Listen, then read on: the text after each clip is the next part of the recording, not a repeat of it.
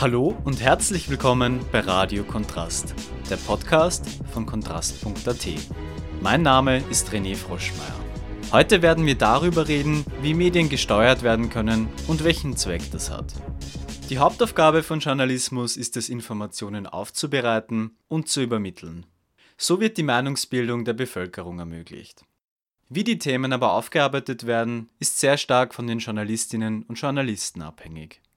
Was Zeitungen drucken und Radio- und Fernsehsender senden, prägt stark unsere Denkweise und hat einen großen Einfluss auf unsere politische Meinung. Doch wer bestimmt mit, was man in Zeitungen und Co liest? Können Journalistinnen und Journalisten eigenverantwortlich drauf losschreiben? Oder sind sie von politischen Vorlieben ihrer Herausgeberinnen und Herausgeber abhängig? Grundsätzlich üben politische und ökonomische Mächte einen großen Einfluss auf Medien aus. Grob kann man das so sagen, wer zahlt, schafft an und wer in der Regierung sitzt, sowieso.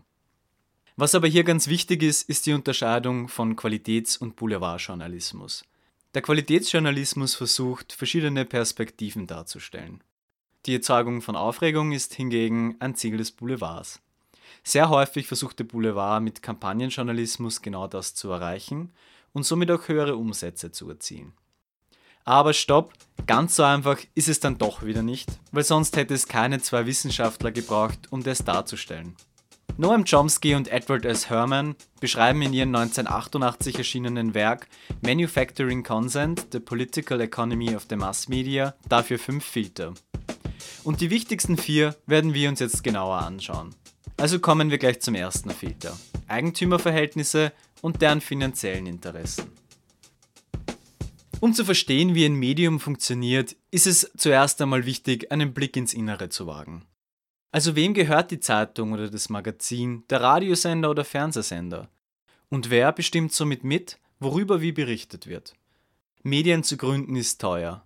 Sie am Laufen zu halten aber eben auch. Und genau hier kommen Konzerne und große Unternehmen ins Spiel.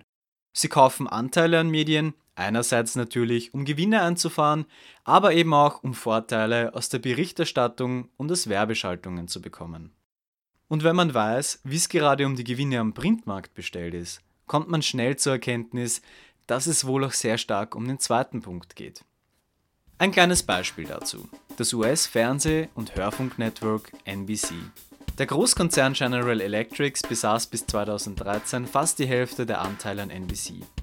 Aber General Electric war nicht nur in Medien, sondern eben auch in die Rüstungsindustrie involviert.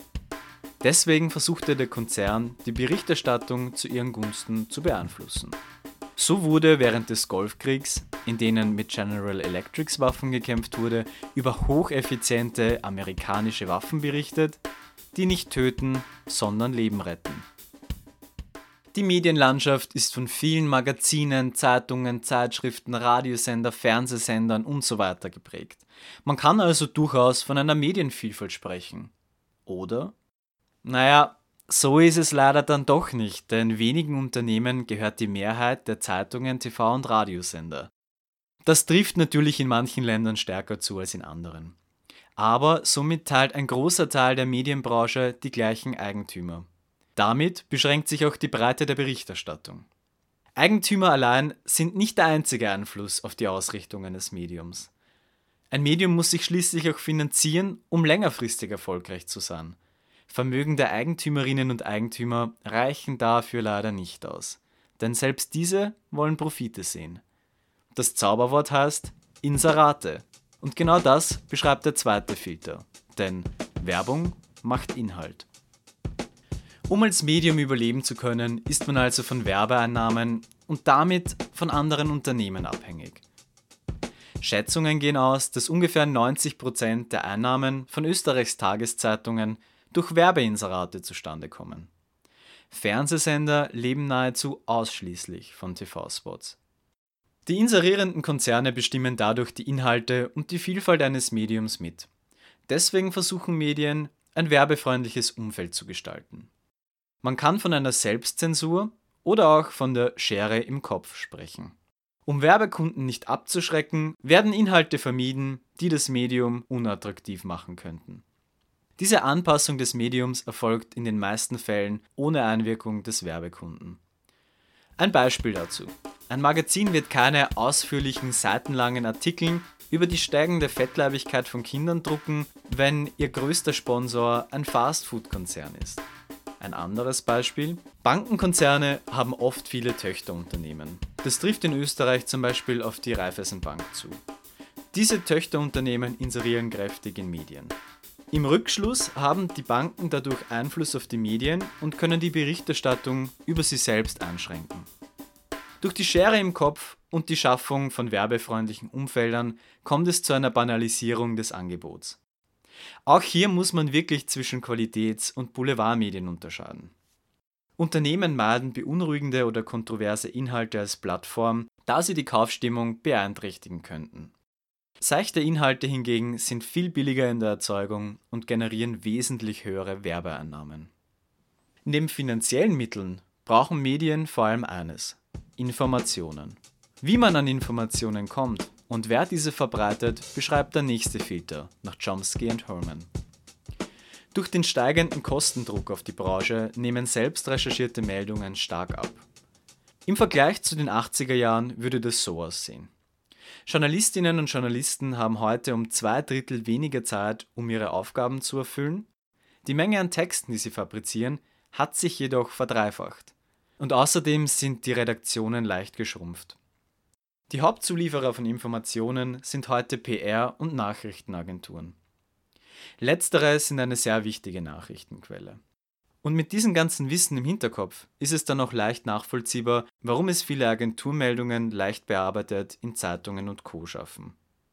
Worüber aber von den Agenturen berichtet wird, hängt sehr stark von der Kooperationsgemeinschaft von Regierungen, Konzernen und Institutionen ab.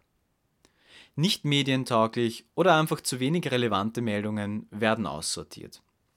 Die Pressearbeit von Unternehmen und Organisationen wird aber auch immer professioneller. Doch es gilt nach wie vor, je mehr Geld zur Verfügung steht, umso bessere Pressearbeit kann geleistet werden. Deshalb werden Meldungen aus Aussendungen oder Pressekonferenzen oft einfach übernommen. PR-Berichte werden so zu journalistischen Fakten. Für die PR-Arbeit ist das natürlich der optimale Fall, weil der Absender seine Argumente eins zu eins und ohne Widerspruch ans Publikum bringt. Das Medium wiederum erspart sich eine aufwendige Recherche und Bearbeitung des Themas. Wie schon erwähnt, sind die wichtigsten Newsquellen heute Nachrichtenagenturen, wie zum Beispiel die APA in Österreich.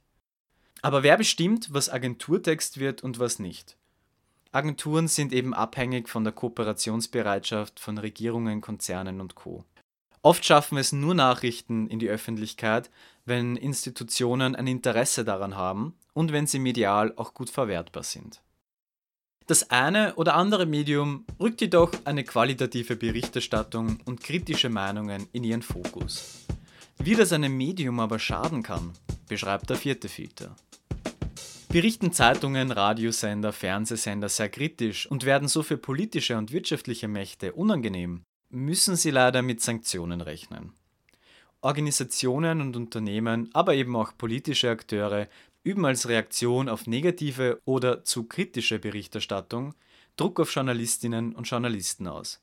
Man spricht von Interventionen. Das kann von Leserbriefen und Anrufen bis zu persönlichen Drohungen reichen. Der Worst Case ist natürlich der Absprung von Werbekunden. Ein Beispiel dazu. Eine Reihe von Artikeln und Reportagen der Süddeutschen Zeitung über streikende Lufthansa-Piloten blieb nicht ohne Folgen für die Zeitung.